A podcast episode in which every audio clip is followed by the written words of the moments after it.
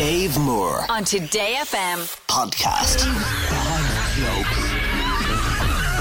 For a chuckle or two, or a groan, or a cringe, or a whatever, enforced emer and contractually obliged Cahill are here. Hello, friends. Ah. Hi, hello. Starting practicing. It's probably funnier than it's going to happen during the jokes.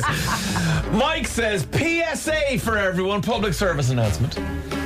If you have any rubbish in your garden, make sure you throw it over the neighbour's wall now because you can still blame Storm Jocelyn. yeah, Get in there. I think after today is pretty much too late, yeah. Uh, then we got a joke in, uh, sent us in to us here. Here it goes. Hey Dave, Ruan here. I have a joke for you. Go on, Ruan, what is it? Uh, why did the old man walk into the well? I don't know. He couldn't see that well. Hey! Cracker. very good, very good, very good.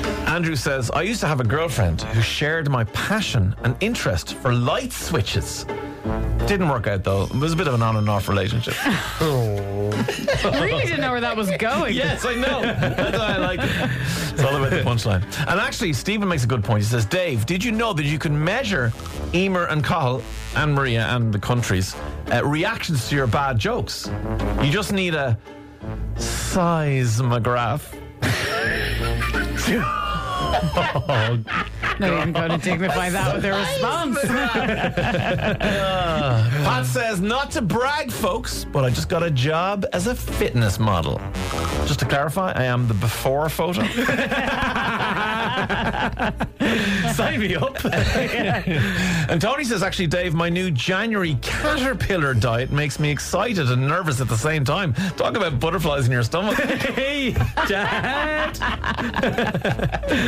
Oh, Murphy says, is anyone else having problems with nuisance phone calls? My most common one seems to be, you said you'd be home from the pub three hours ago. know that one. Crevo says, breaking celebrity news, Dave. Apparently, Tom Cruise has been refused permission to build his fine dining restaurant. Talk about Michelin Impossible. Ah. Loved that one. He was like that. Yeah. Irene said, I had a psychic boyfriend once. Well, we never actually went out. He dumped me before we met. Poor Irene. And Maggie's wrapping things up today. She says, My grandfather used to say, Back in my day, I could go into a shop with two pounds Irish, two punts. I'd come out with a loaf of bread, a dozen eggs, butter, and still some coins in my pocket.